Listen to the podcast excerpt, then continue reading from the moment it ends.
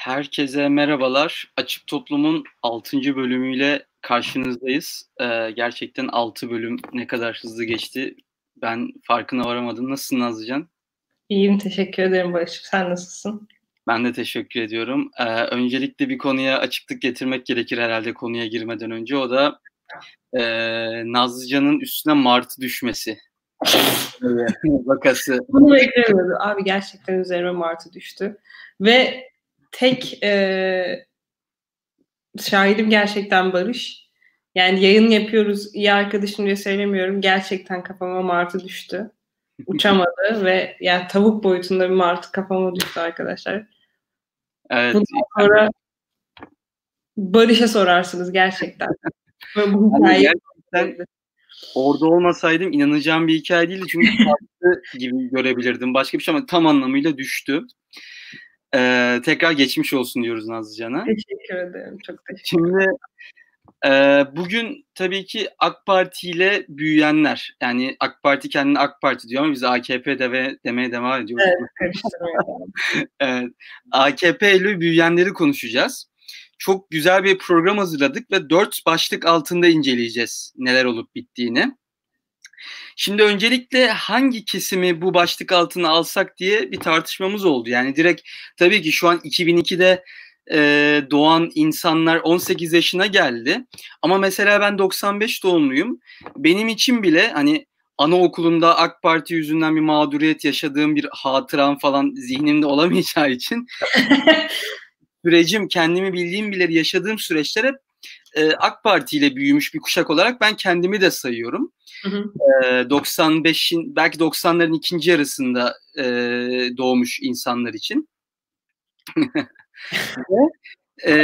90'ların ilk yarısını da aslında almamayı düşündük. Çünkü almamamızın sebebi de şu, gerçekten ergenlik yıllarını 90'lardaki ergenlik yıllarını ve 2010'lardaki o tam ülke içindeki mücadelenin ve o yapının AK Parti'nin tam konsolide edemediği noktada yaptığı noktadaki kuşak da tam sayılmaz gibi geldi. Çünkü aslında AK Parti politikalarını ve gücünü etmenini gerçekten etkilemeye başladığı süreç 2010 sonrasına tekabül ediyor.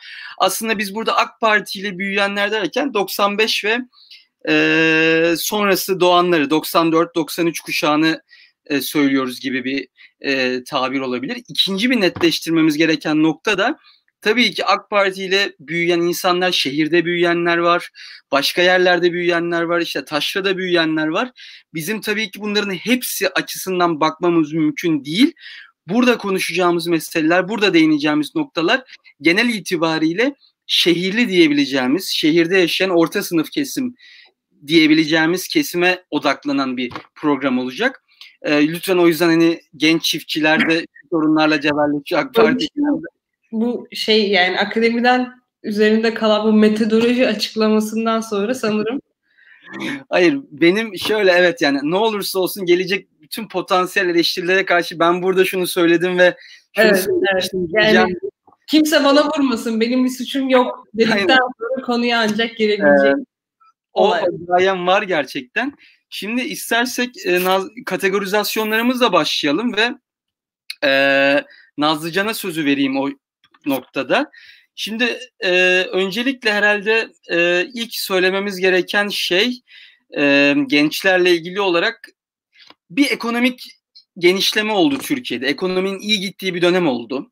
Gerçekten dövizin ucuz olduğu, gençlerin yurt dışı dil okullarının hayatımıza girdiği, yüksek lisans sayılarının arttığı, interrail dediğimiz süreçlerin hayatımıza girdiği böyle bir süreç yaşadık.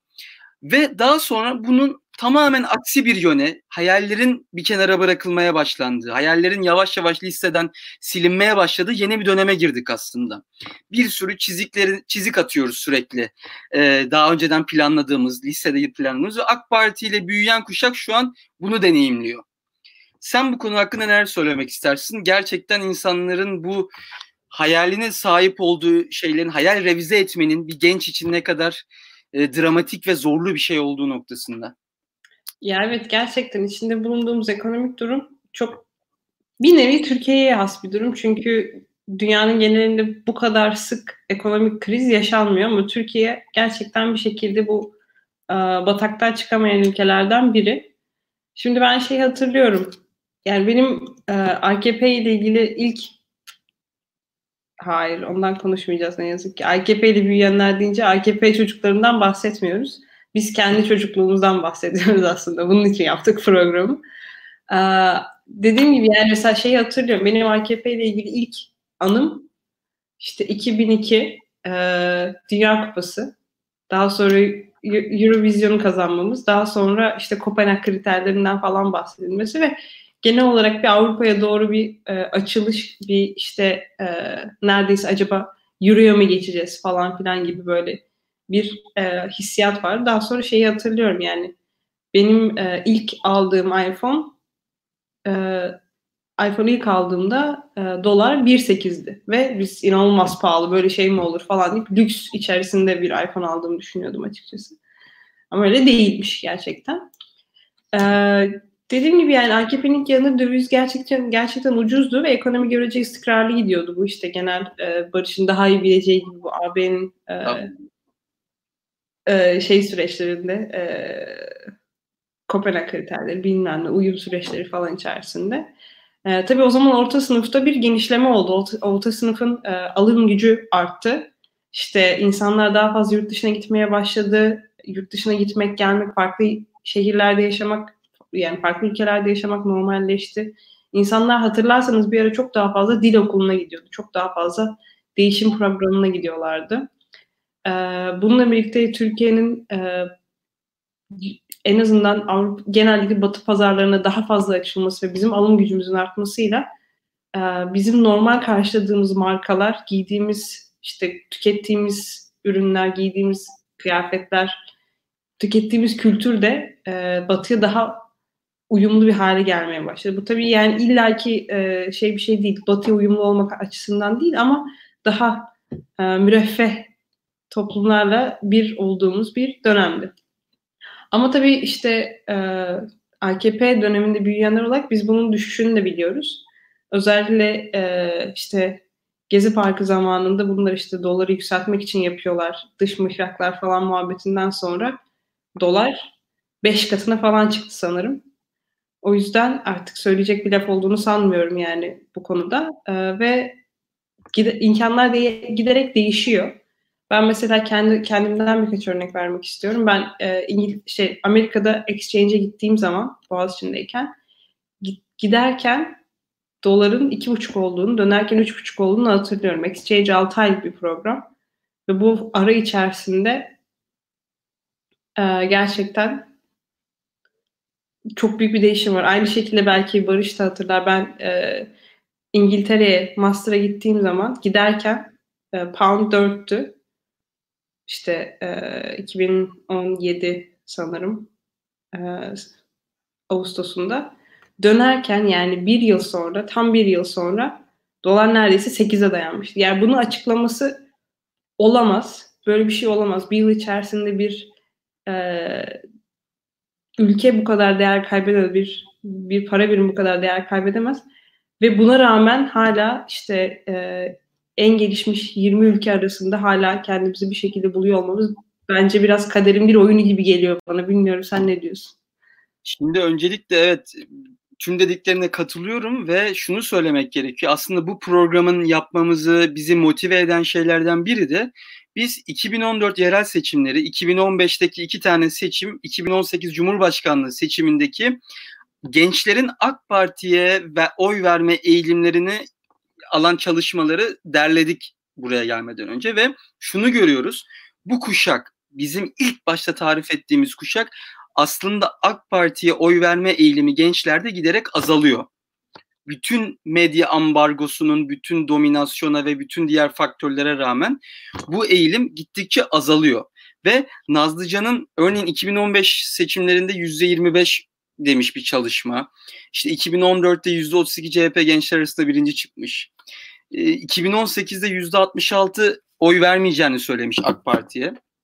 Yani demek istediğim şey şu ki burada Nazlıcan'ın söylediği durumlar gençler arasında fark edilen bir durum, hissedilen bir durum ve daha da önemlisi bu Nazcan'ın bahsettiği ekonomik yükselme dolayısıyla insanlar hayallerini revize etmek zorunda kaldı ve daha önceden mümkün olan şeyler şimdi mümkün olmamaya başladı. Ve bu gerçekten, bunu da şimdiden tekrar böyle en baştan söyleyelim, bunun sorumlusu bellidir. Hani başka yerde aramayın. Gerçekten hükümeti suçluyorsanız doğru yerdesiniz ve suçlamaya devam etmek gerekiyor. Ve gerçekten buradaki gençleri, eski kuşak insanları ikna etme yöntemleri ya da oradaki seçmenlerin oyunu kazanma yöntemleriyle ikna edebileceğini düşünen bir yapı varlığını devam ettiriyor. Ve bu noktada aslında ikinci bir noktaya değinmek gerekiyor. Yine bu programı hazırlarken ikinci bir kategori olarak bunu değerlendirdik. O da AK Parti'nin de ötesinde global anlamda bir dönüşüm yaşanıyor. O da dijitalizasyon ve sosyal medya süreçlerinin artmasıyla artık hem Türkiye'de hem dünyada ana akımın kontrolü azalıyor. Ana akımın gençler üzerindeki, gençlerin yaptığı esprilerde, gençlerin giydiği moda anlayışlarındaki kontrolü azalıyor. Sen bu konu hakkında ne düşünüyorsun? Çünkü ben şunu hatırlıyorum. Gerçekten ben ortaokula giderken, liseye giderken, lisenin başlarında belki, ortaokul daha iyi bir örnek olur. Avrupalı bir şeyler yapmak, yabancı dizi izlemek bir noktada hor görülen bir şeydi. Hor görülen de demek istemiyorum ama nasıl desem, gereksiz görülen, şekilci görülen bir şeydi. Ama şu an günümüzde AK Parti ile büyüyen kuşağa baktığımızda bence bu arada bu o zaman AK Parti'nin işine gelen bir şeydi. Çünkü bir noktada yerli ve milli tutan bir şeydi. Yani o söyleme, gerçi o zamanlar farklı kesimler bu söyleme sahip çıkıyordu. O da ayrı bir tartışma konusu ama şu an bunun kırıldığını görüyoruz biz.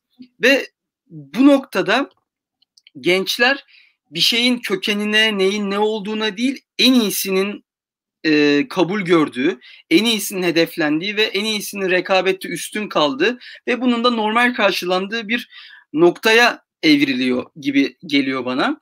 Ve AK Parti ile büyüyen kuşağın ve AK Parti'nin belki de bu büyüyen kuşağı yakalayamamasının sebebi de bir noktada bu diye düşünüyorum. Bilmiyorum, sen ne düşünüyorsun?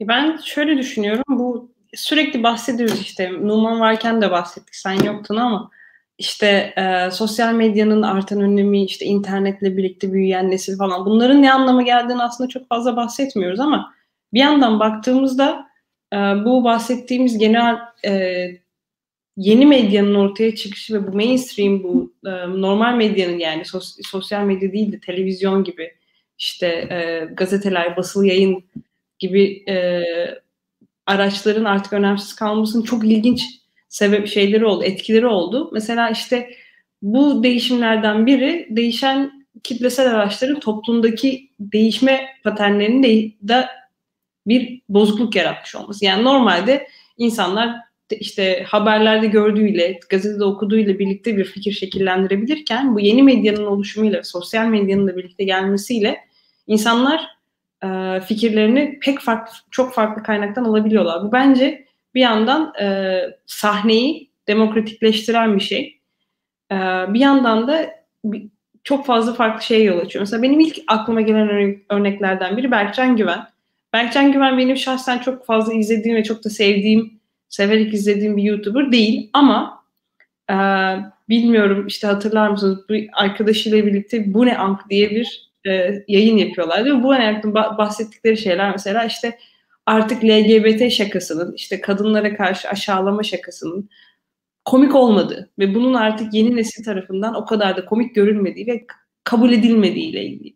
Şimdi baktığımız zaman aslında Türkiye'deki sivil toplum kadının yerini sabitleştirmek için ya da kadının yerini erkeğin gözünde de eşit duruma getirebilmek için yıllardır uğraşıyor gerçekten ve bunda başarısız olduklarını kesinlikle düşünmüyorum.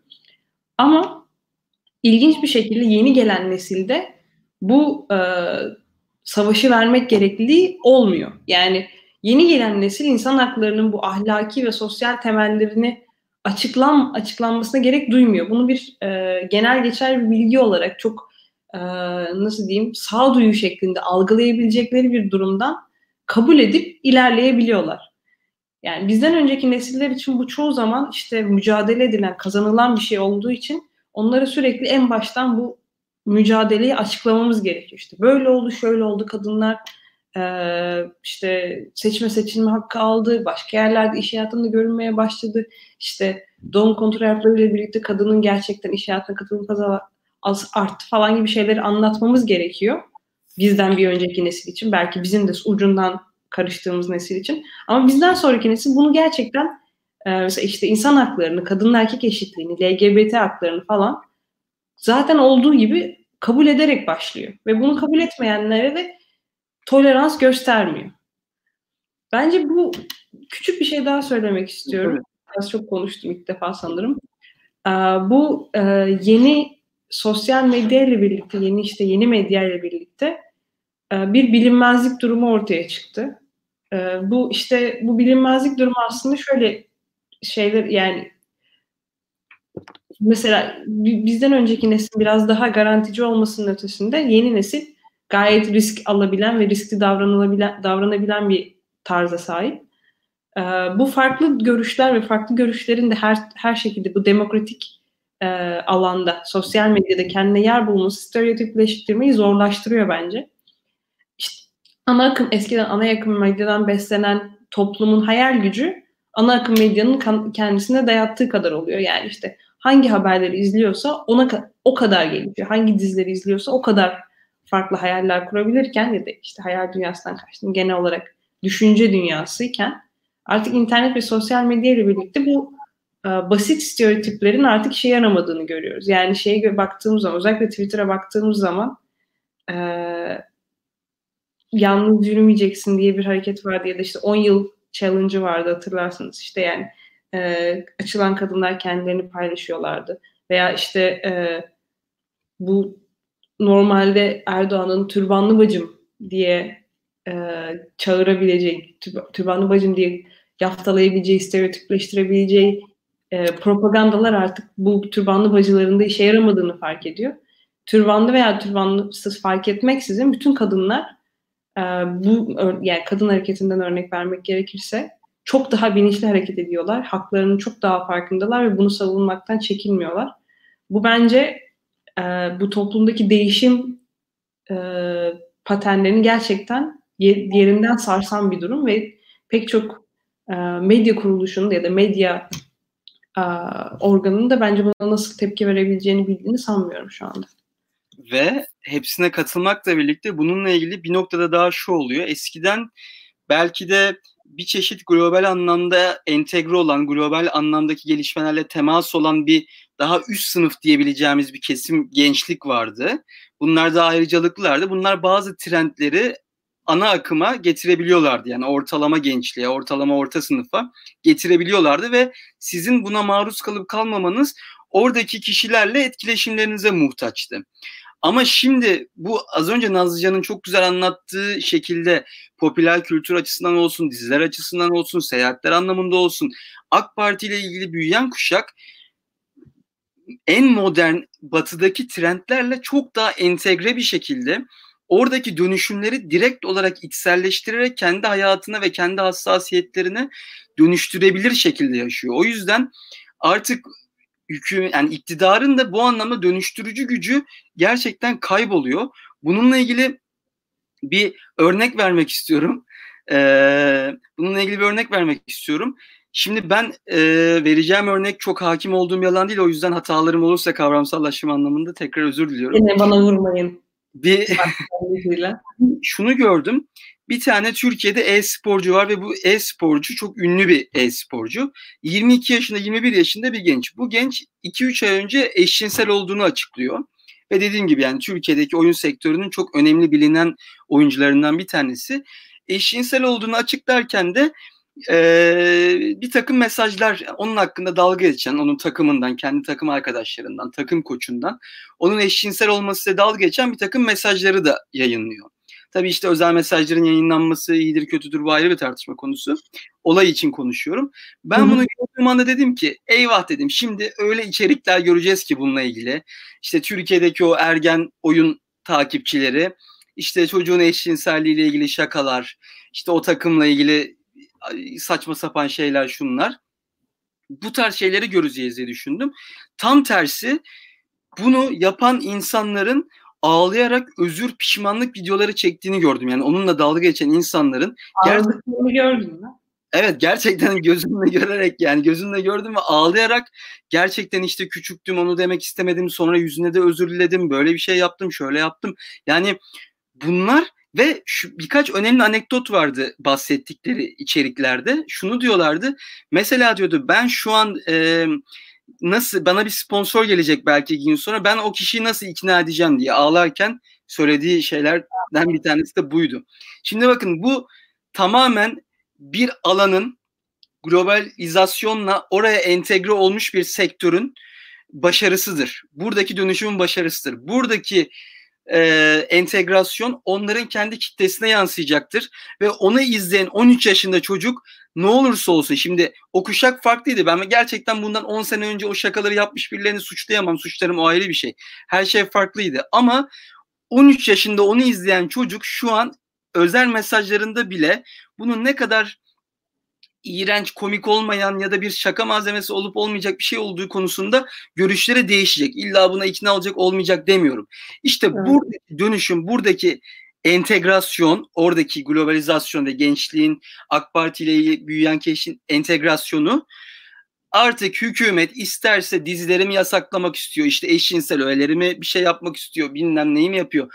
Bunun İmkanı yok, engelleyemez. İmkanı yok, bu dönüşümün önüne geçemez. İşte Nazlıcan'la programı hazırlarken ve Nazlıcan'ın verdiği örneklerde yaptığı şeydeki dönüşüm, AK Parti ile ilgili büyüyen kesim ve bu seçimlerde AK Parti'nin oy oranının düşmesinin sebebi de bu. Direkt olarak bu. Ve bilmiyorum sen ne düşünüyorsun bu konu hakkında? Gerçi ben senin sözlerinin üstüne bunu söyledim ama bu gerçekten zamanın akışı, yani bazı noktalarda zamanın akışı ve entegrasyon olduğu sürece bunu engelleyemiyorsunuz.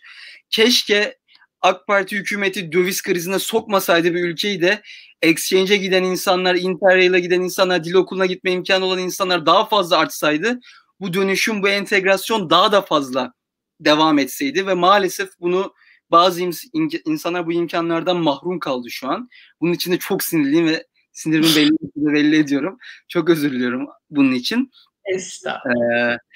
Ama temelde yani AK Parti ile ilgili büyüyenler kısmından söylemek sakin olmamla ilgili şey geldi.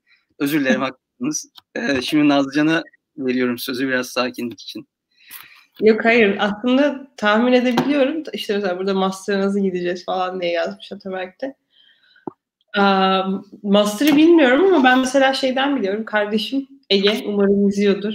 Seni çok seviyorum Ege ablacığım. 2003 doğumlu ve dil öğrenme konusunda gerçekten yetenekli bir çocuk. Almancayı çok seviyor. Sevdiği başka şeyler de var. İşte basketbolu çok seviyor, bazı dersleri çok seviyor falan filan. Ve çocuk aynı anda birkaç hobisi olmasının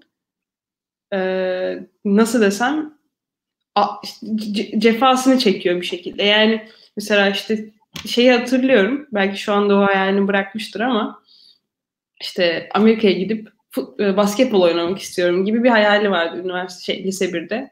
Tabii büyük ihtimalle bıraktı onu ama yani bırakmasının sebeplerinden bir tanesi de içinde bulunduğu arkadaş grubunun ya gitmen imkansız zaten falan gibi kendisini üzmeleriydi bir yandan. Şimdi mesela lise 4'e geçmek üzere ve şu an şey planlıyor, işte Almanya'da okuyabilir miyim diye planlıyor. Ama Almanya'da okumasının yani önü açık olmasına rağmen, yani Almanya'da okumak için gerekli bütün şartları sağlıyor olmasına rağmen bir de işin maddi boyutu var. Ve işin maddi boyutu gerçekten ciddi anlamda önünü kesecek seviyelere vardı. Çünkü Türkiye artık öyle yurt dışına gidip bir şekilde hem çalışıp hem okuyabileceğimiz bir durumda değil. Ben mesela okurken hem çalışıyordum hem de işte bir şekilde okuldaki borcumu ödüyordum. Ben de bile çok zor iken ben kardeşim Ege'nin bunu yaparken tek başına yapabileceğine inanmıyorum. Tabii ki başka bir şekillerde kendini desteklemek durumunda kalacak. Ege gibi bunu yapmaya çalışan çok fazla insan var. Bu çok, normalinin dışında bir çocuk değil, çok ortalama problemlere sahip bu konuda. Onun gibi bir şekilde gerçekten istediği hayallerine ulaşmaya çalışan, işte ilgilendiği hobilerini devam ettirerek, işte iyi bir okulda okuyup kendine iyi bir hayat tasarlamaya çalışan çok fazla çocuk var. Ve bu çocuklar, ya bu insanlar, bu gençler artık şu anda kendilerinin burada önlerini göremediklerinde dışarıya gidemeyenler, yurt dışında bir hayatını kuramayanlar burada kalıp bence bir şekilde bir politik değişikliği, iklim değişikliğine sebep olacaklardır diye düşünüyorum. O yüzden AKP'nin gerçekten gençliği kaybettiğine inanıyorum ben. Bunun dışında ben şeyden bahsetmek istiyorum. Değişen eğlence ve kültür endüstrisinden bahsetmek istiyorum. O konuya geçmeden önce bir tane örnek, anekdot eklemek istiyorum aslında. Tamam. %100 katılıyorum ve yoruma da öyle şeyler geliyor işte, hayallerimi değiştirdim, AK Parti ile büyüyen kuşaklara mensup olduğunu düşündüğüm şeylerden. Şunu unutmayın, bütün şu an yaşadığımız ekonomik krizde, ülkenin içinde bulunduğu durumda bunun, yapılan politikaların bu noktaya evrileceğine ve bu sonuçlara yapacağına dair herkes bas bas bağırdı. Herkes açık bir şekilde, bütün uzmanlar, yorumcular bu noktaya geleceğimizi söyledi. Bunun tek bir sorumlusu, net bir sorumlusu var. Umarım AK Parti ile büyüyenler de bunun sorumlusunu net bir şekilde görebiliyordur ve siz de gerçekten bu konuda hayal kırıklığı yaşayanlar doğru yere sorunları bulsunlar ve umarım bu da artar. Yani sadece tek bir örnek vereyim. Bundan 10 sene önce, 9 sene önce orta sınıf bir aile arabasını satarak çocuğunu bir yıl yurt dışında yüksek lisansa gönderebilirdi. Ve bunun olmamasının şu noktaya, geleceğimiz noktaya evrileceğiyle ilgili herkes bas bas bağırdı ama dinlemediler ya da dinlemek istemediler deyip tekrar parantezi kapatıp Nazlıcan'ın eğlence kültürü başlığını. Haklısın Barış. Bu konuda gerçekten sinirli olduğumu damarlarımda hissedebiliyorum. İçimde hissediyorum gerçekten. Bak şurada küçük bir dolar kuru şeyi de var. Böyle insanları şeylerinden gitmeyi çok seviyorum. Gerçekten bir yerde bir şeyde başlıyorsun. O başladığın planı devam ettiremiyorsun bile. Korkunç bir şey gerçekten. Yani, ama benim bu arada gerçekten ilgimi çeken konulardan bir değişen eğlence kültürü. Bilmiyorum. Burada bizi takip eden insanların çoğumuzu Twitter'dan da takip ettiğini düşünüyorum.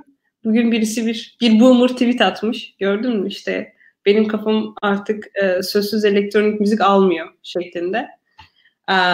Yani kafası bilmiyorum. Barış'la bu konuda en karşı çıktığımız birbirimize konulardan biri bu olabilir. Kafası sözsüz elektronik müzik almayan boomer'dır. Katılıyorum.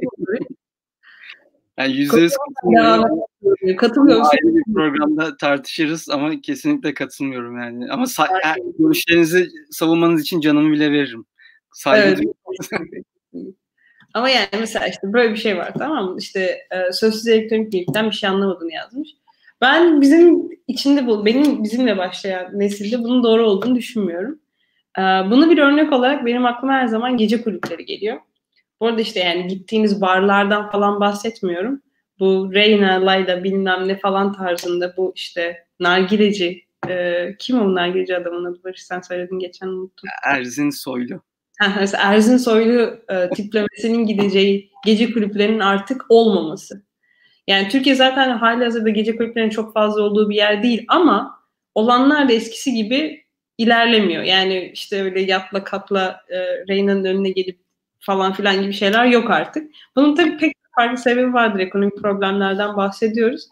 Ama bence ilginç şeylerden biri mesela eğlence kültürünün değişmesiyle birlikte artık bu clubbing dediğimiz bu kötü gece kulüplerinin ve kötü Türkçe müziğin artık olmaması. Yeni nesil açık hava festivallerini tercih ediyor. İşte birbiriyle oturup konuşabilecekleri, yeni insanlarla tanışabilecekleri, sosyalleşebilecekleri ortamları tercih ediyorlar. Ve bir önceki nesil kadar alkol tüketmiyorlar. Bunlar zaten herkesin kolaylıkla ulaşabileceği bilgiler. Bu değişimi şeyde de görüyoruz tabii ki. Mesela izledikleri dizilerde görüyoruz. Barış'ın dediği gibi eskiden ben hatırlıyorum yani. Bizim zengin kuzenlerimiz vardı. Onların bu VHS kasetleri vardı. Oradan Friends izlerlerdi. İnanılmaz bir olaydı. Ben işte yani yılda bir kere onlara gittiğimde işte bir kere Friends izleyebiliyordum mesela. Ama şu anda artık öyle bir şey yok. Netflix var hepsinin elinde ve istedikleri programları istedikleri şekilde izleyebiliyorlar.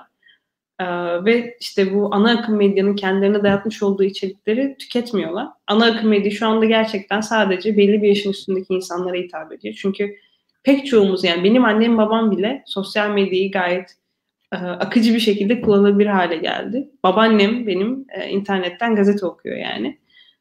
O yüzden gerçekten çok küçük bir kesime hitap ettiğini düşünüyorum artık. Bu ana akım medyadaki dizilerin, haberlerin, genel olarak işte bu reality show'ların falan filan. Bu tabii onlara bir seçme şansı yaratıyor. Ama bir yandan da üretilen dizilerin, işte üretilen programların işte çok daha gerçeğe yakın, çok daha kısa, çok daha dümdüz bir propagandadan uzak üretilmesini sağlıyor bence. Mesela işte şey var, içinde bir Barış'ın çok sevdiği şey datalara bakmak. Ben sosyal bilimci olmadığı için çok fazla datayla ilgilenmiyorum. Ama işte geçen hafta Hürriyet'in satışlarına baktım. İşte geçen hafta gazetelerin satışlarına baktım. En üstte Hürriyet var. Hürriyet'in satışı 188.000'in altında kalmış. Pardon, 180.000'in altında kalmış. Şimdi 180.000 satan bir gazete, Türkiye'de işte ilk en çok satan gazete 180.000 satıyorsa, burada aslında sosyal medyanın ne kadar etkili olabildiğini görüyoruz. Çünkü yani benim bile 180.000'den fazla görüntülenmiş 100 tane tweetim vardır. Ben kimim? Ben herhangi biriyim. Benim 2000 tane takipçisi olan herhangi bir insanım. Yarı fenomen. Efendim? Yarı fenomen. Evinizin fenomeni. Aynen. Yani hani mahallenizin fenomeni şeklinde küçük bir fenomenlik. Arada bir bazı tweet atıyorum mesela. Patlıyor gerçekten sebebini bilmediğim bir şekilde. Ama dediğim gibi yani 180.000 satan bir gazete, en iyisi, en çok satan gazete ise gerçekten mainstream medyanın artık bir etkisi kalmamış diyebiliriz. Küçük, benim en ilgilendiğim konulardan biri, şundan bahsedeceğim. Stand-up kültürü. Ondan sonra kapatacağım. Özür dilerim, bugün biraz fazla konuştum. Hasret kaldık gerçekten. Teşekkür ederim. Biz sana hasret kaldık. Keşke geçen hafta da burada olsaydın, bizimle birlikte olsaydın ama... Kamuoyu karar verecek artık. Numan. Aynen. Bugünkü şeyden, stream'den, şeylerden daha çok izlendiyse seninle devam ederiz. Yok olmadıysa belki anlaşmamızı değiştirip ben artık Numan'la devam edebilirim. Bilmiyorum. Kötü şaka. Ya benim gerçekten sevdiğim, ilgilendiğim konulardan biri stand-up kültürü. Çünkü stand-up kültürü hem kişi hakkında hem de içinde büyüdükleri kültür hakkında çok fazla fikir veren bir şey bence. Ve YouTube'da da çok fazla izliyorum. Olabildiğince izlemeye çalışıyorum. Stand-up özellikle yani sahnenin demokratikleşmesiyle stand-up kültürü de gerçekten demokratikleşti. Burada demokratikleşmesinden kastım şu yani bu alana giriş için önünde engeller vardı eskiden. Kalktı.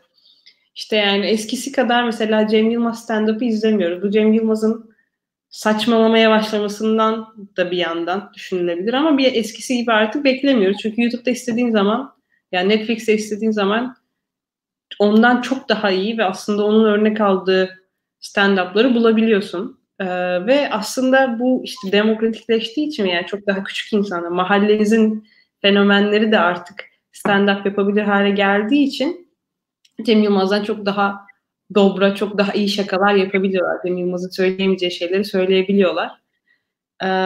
Bu eğlence kültürünü hem bir yandan lokalize ediyor. Yani daha küçük niş zevkler kendi yerini bulabiliyor.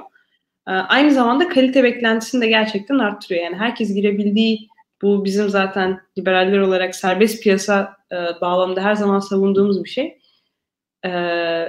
Piyasaya girmek için önündeki bu engeller kalktığı zaman hem kalite artıyor hem fiyat düşüyor. Yani ulaşım kolaylaşıyor bir yandan.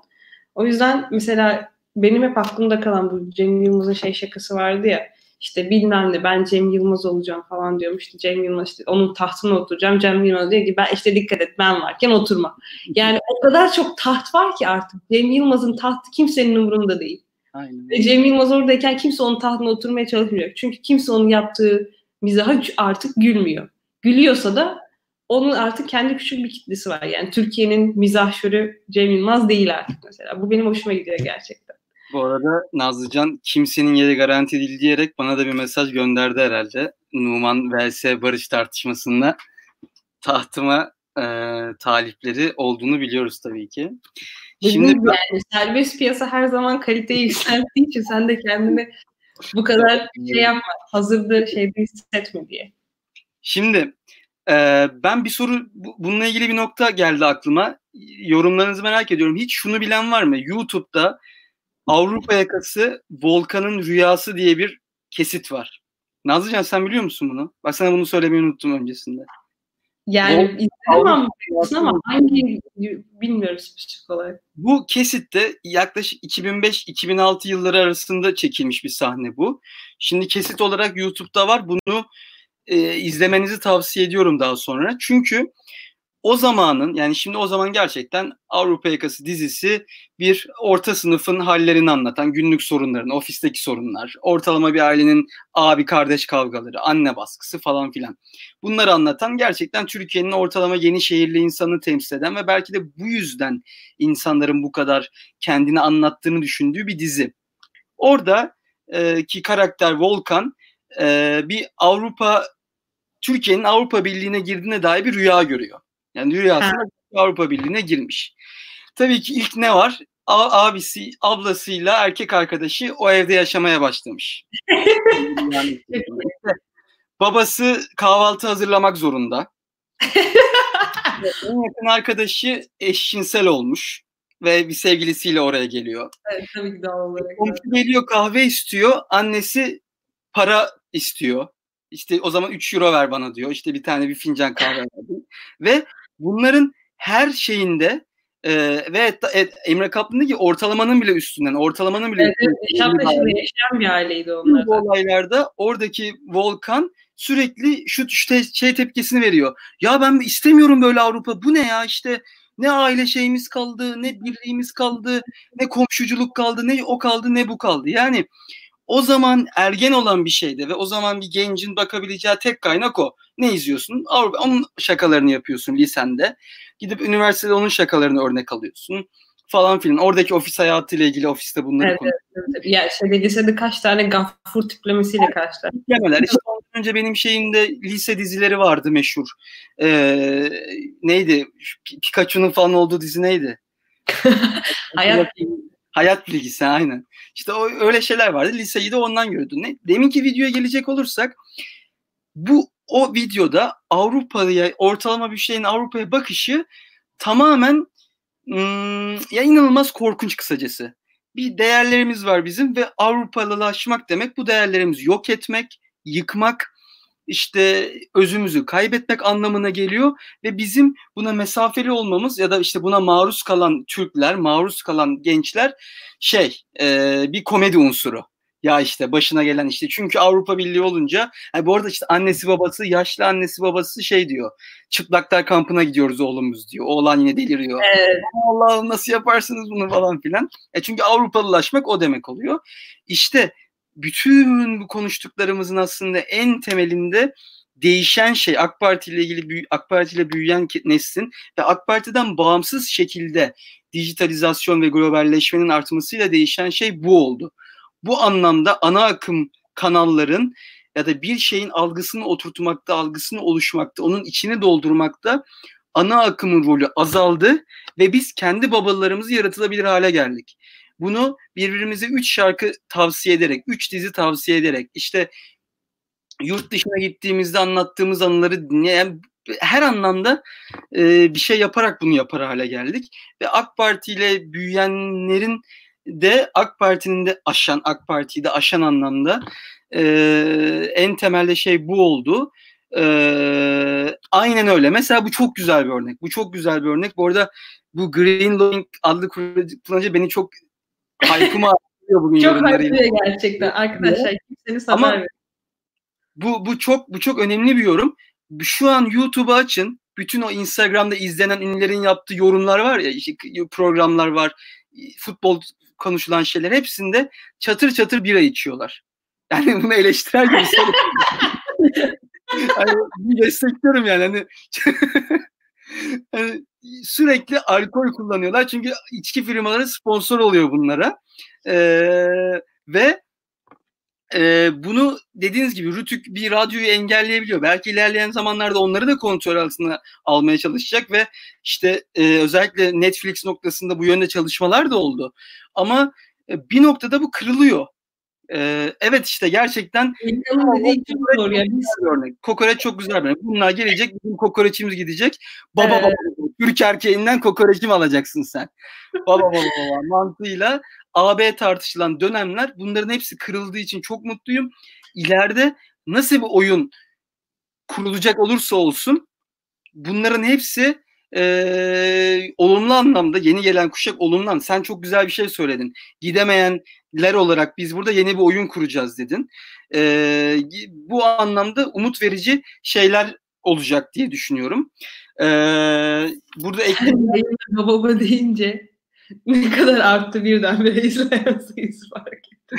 Hayır ama gerçekten öyle yani. Hani o bir yandan komik, bir yandan saçma, bir yandan bize çok yıllar kaybettirmiş bir bakış açısı. Gerçekten tabii ki o zamanın siyasi iklimiyle de ilgili bir şey. Çünkü hani o zamanlar AK Parti biraz daha bu pozisyona sahiplendiği için o zamanki muhalif kesimde kalan işte Kemalist diyebileceğimiz kesimler biraz daha bu söylemi sahiplendi haliyle muhalif olarak pozisyonda kaldıkları için. Belki tam tersi olsaydı AK Parti bu sefer daha milliyetçi, muhafazakar bir söylem üzerinden üzerinden AKP aklamayalım, gerek yok zaten. Evet. Ama dediğin gibi çok doğru yani. Yani ben şey hatırlıyorum, Kokoreç diye bir şarkımız var. Koşan adam yapmıştı. Kim? Mirkeler mi yaptı yani? Gerçekten biz sanıyorduk ki gerçekten kokoreç yüzünden giremiyoruz. Aslında giremediğimiz belki çok sebep vardı. Ama gerçekten ben şeyden bekliyorum. Birazcık böyle şu şeyi de kapatalım. Güldük müldük biraz güçlü kapatalım istiyorum. Gerçekten giden neslin yolu açık olsun. Hiç kendilerini kötü hissetmesinler.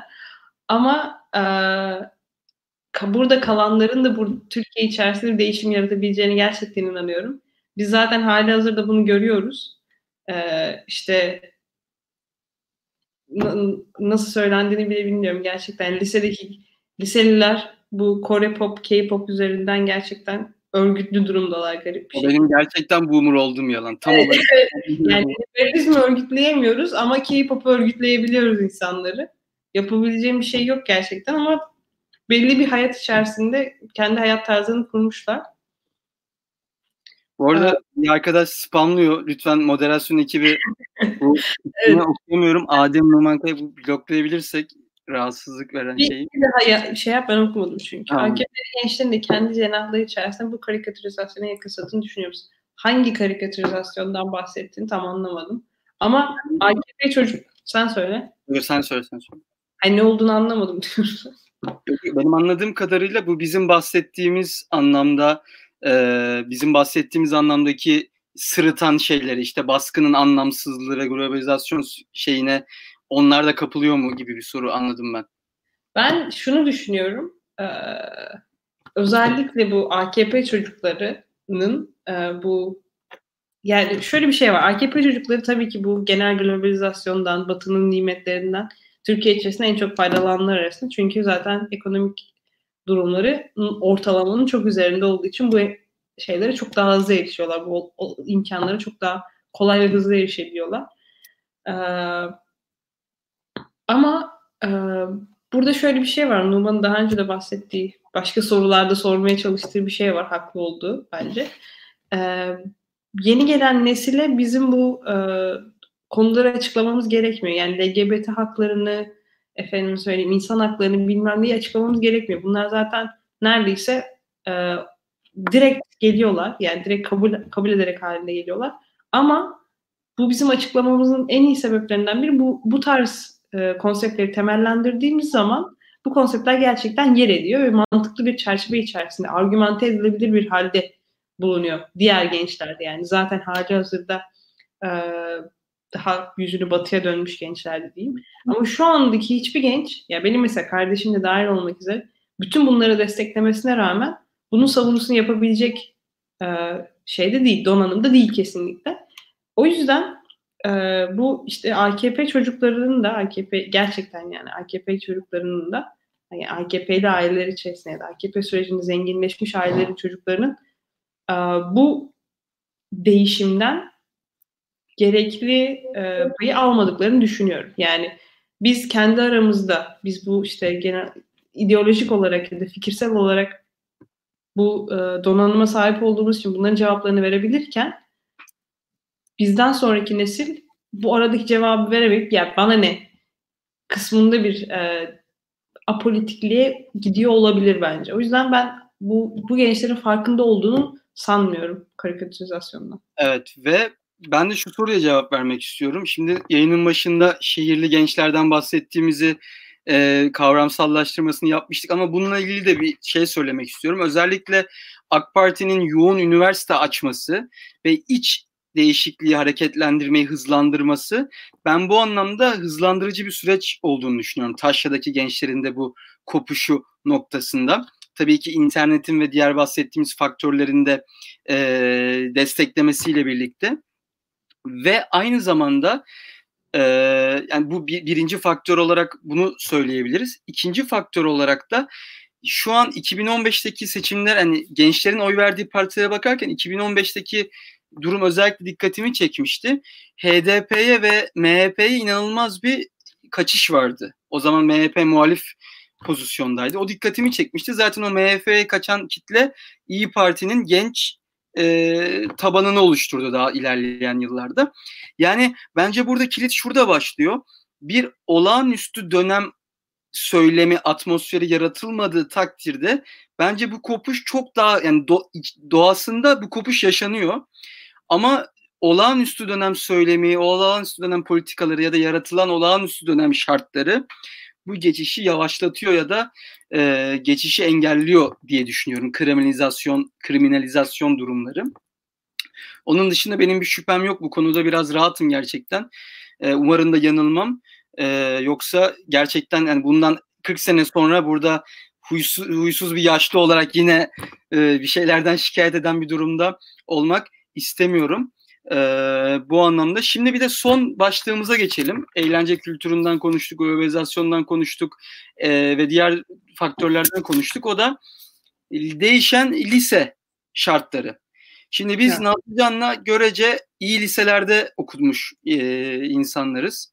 Tabii ki bizden daha iyi liselerde okuyanlar da vardır ama hani görece şanslı bu konuda kendimizi adleden insanlarız ve gerçekten ben liseye girdiğim zaman, ki liseye 2009-2008 döneminde, 2008-2009 yılında girdim.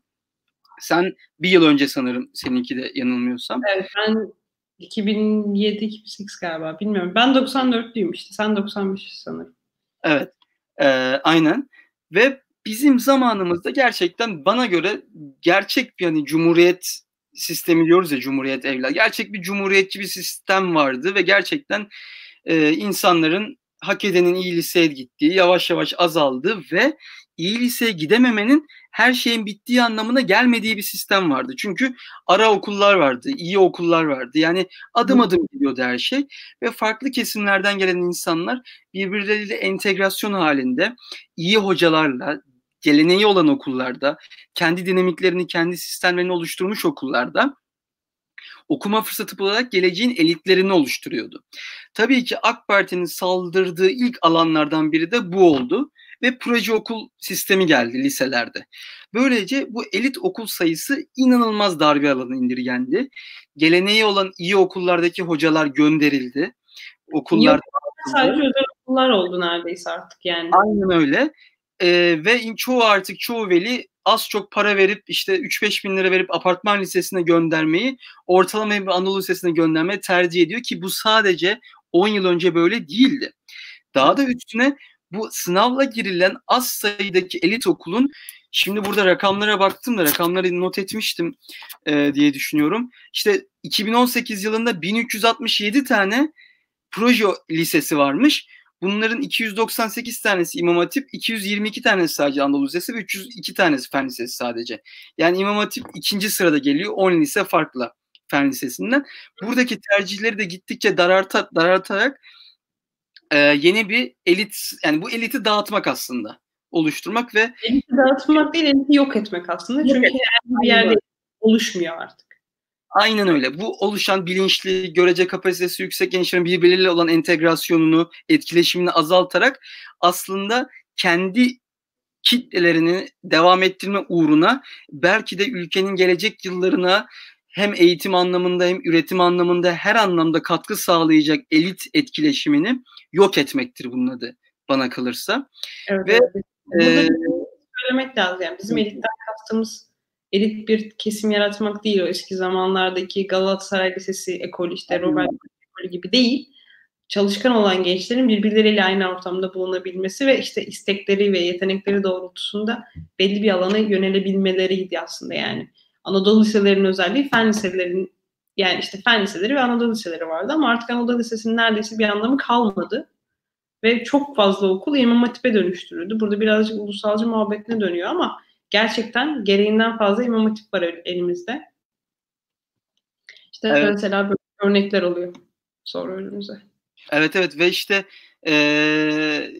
bu Galatasaray Lisesi'nde olan örnek İstanbul Erkek Lisesi'nde de çok benzer bir şey okumuştum. Ben yanılmıyorum, yani daha da yüksekti hatta İstanbul Erkek Lisesi'nin yurt dışına gitme oranı.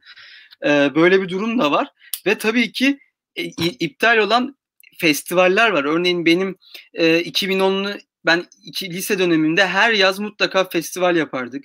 Liseler arası müzik festivalleri olurdu. Bu festivallere prezervatif firmaları falan sponsor olurdu. Yani bu tarz şeyler dağıtılırdı işte. Böyle şeyler olurdu.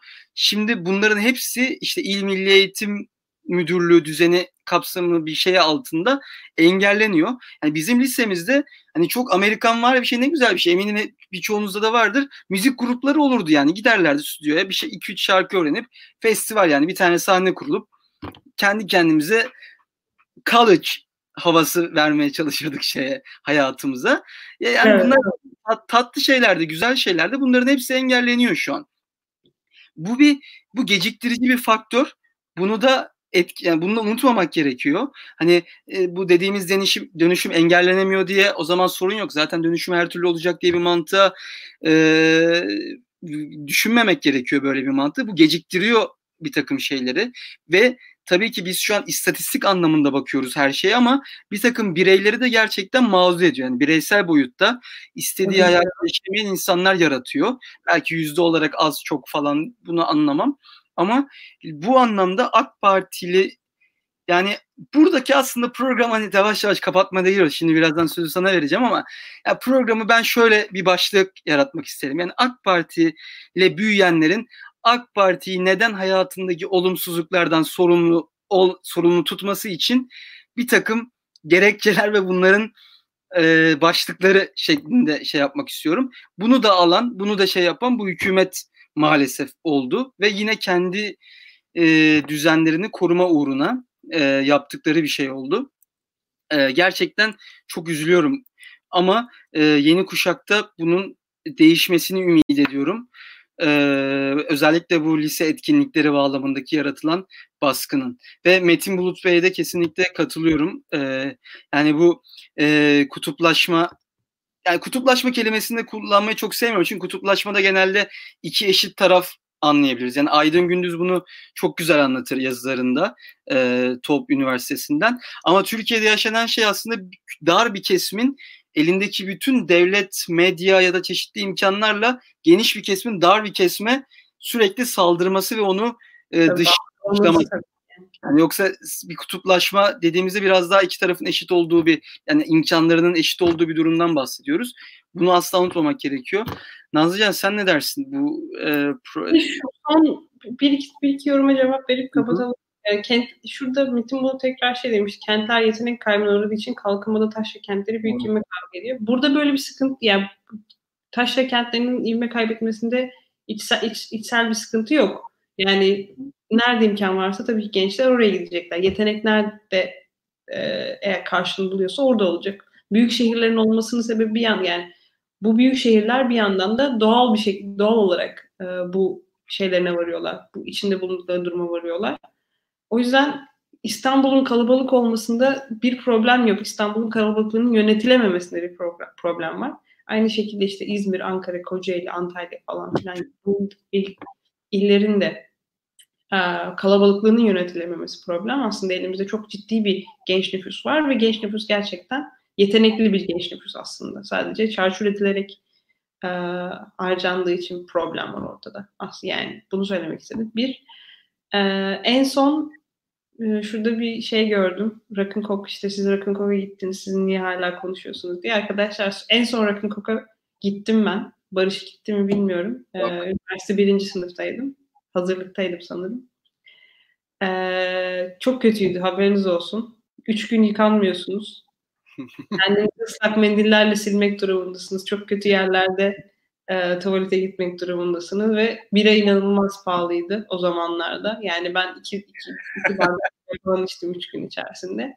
Ve yani çöl gibi bir yer orası. Bilmiyorum, biliyor musunuz? Gündüz çok sıcak, gece çok soğuk. Ne uyuyabildiğin, ne dinlenebildiğin. Lanet ötesi bir yer yani. Gitmediğiniz için canınız sıkılmasın. Ama umarım bu festivalleri geri getireceğiz. İktidarımız süresinde diyormuşum. Bence bu tarz festivaller bir kez gidip kendin, yani gitmeden senin kimsenin ikna edemediği olaylar. Hani evet. Çok kötü yani. Yani siz gidemediğiniz için üzgünüm. 2000 nesli gidemedik. Evet. Ben şahsen hani, ülkem adına özür dilerim. Hani duş yapmayıp sesli müzik dinlemek istiyorsanız odanız var gayet yani. Kendi odanızda bu ortamı yaratabilirsiniz yani. Sesi biraz açıp ve pek de temizlenmeyip. Ama tabii ki herkesin görüşüne saygı duyuyorum. Şimdi herhalde çok konuştuk, her konuya da değindik. Kapanış mahiyetinde evet, gerçekten benim de arkadaşlar yani memnun olanlar vardı tabii ki ama ben gerçekten ağlamıştım, sinirden ağlamıştım bu arada. Şimdi onun bir muadili yapılıyor bu arada yazları. Edremit tarafında Zeytinli Rock Festivali gibi bir şey.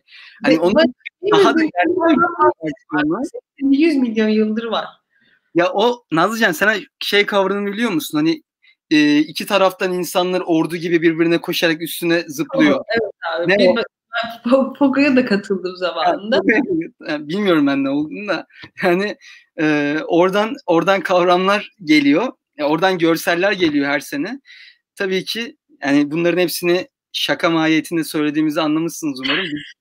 Kişisel olarak ben katılmayı çok takdir etmiyorum ama hani tabii ki bütün haklarınızı savunun. Yani daha farklı konseptteki festivallere, şeylere tabii ki istiyorum yani. Lisemin müzik festivali olsa keşke, her sene gitsem, desteklesem. Şimdi bu durumda pogo yapmak. Evet, teşekkür ederim. Yani yazık yani, şaşırıyorum gerçekten pogo yapılmasına. Zaten evet. Bu ortamda zaten temas etmek istemem pek insanla diye düşünürken birbirinin üstüne atlamak, itmek, kakmak, herkesin görüşüne saygı yani, duyuyorum. Şey içerisinde, rıza daire içerisinde olduğu için sıkıntı görmüyoruz. Teşekkür ediyorum efendim. Umarım sizlerle, yayınlarla daha da iyi olacağım. İyileşme mesajı için. Şimdi şöyle bitirmek istiyorum. Biraz da gerçi son kapanış mahiyetinde şunları söylemek istiyorum.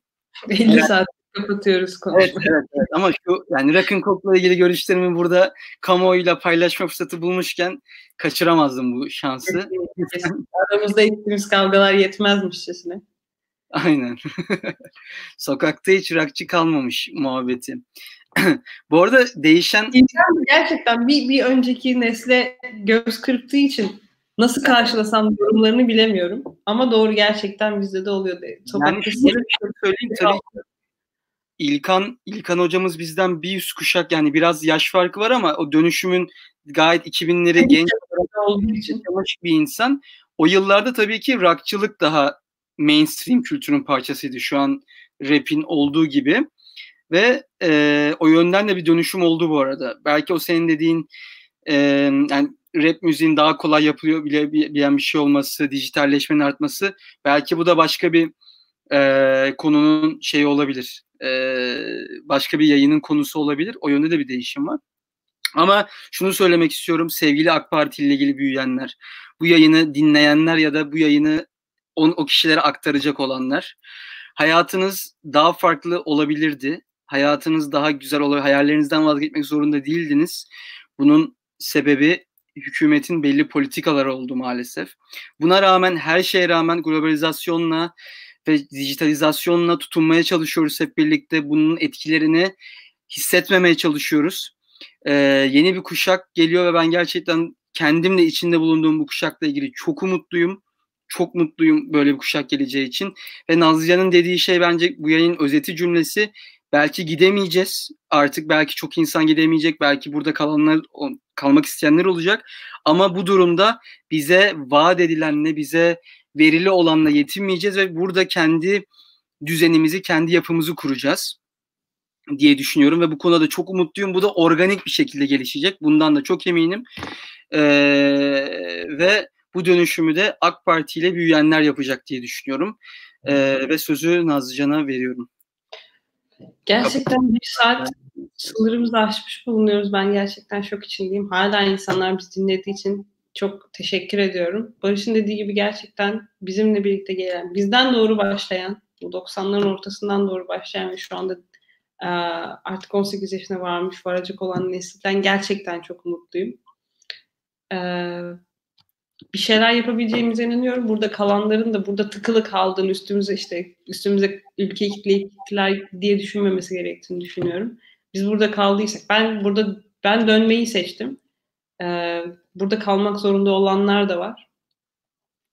Ama dediğim gibi biz burada olanlar olarak bu değişimin ilk halkası biziz ve bunu yapabileceğimize inanıyorum.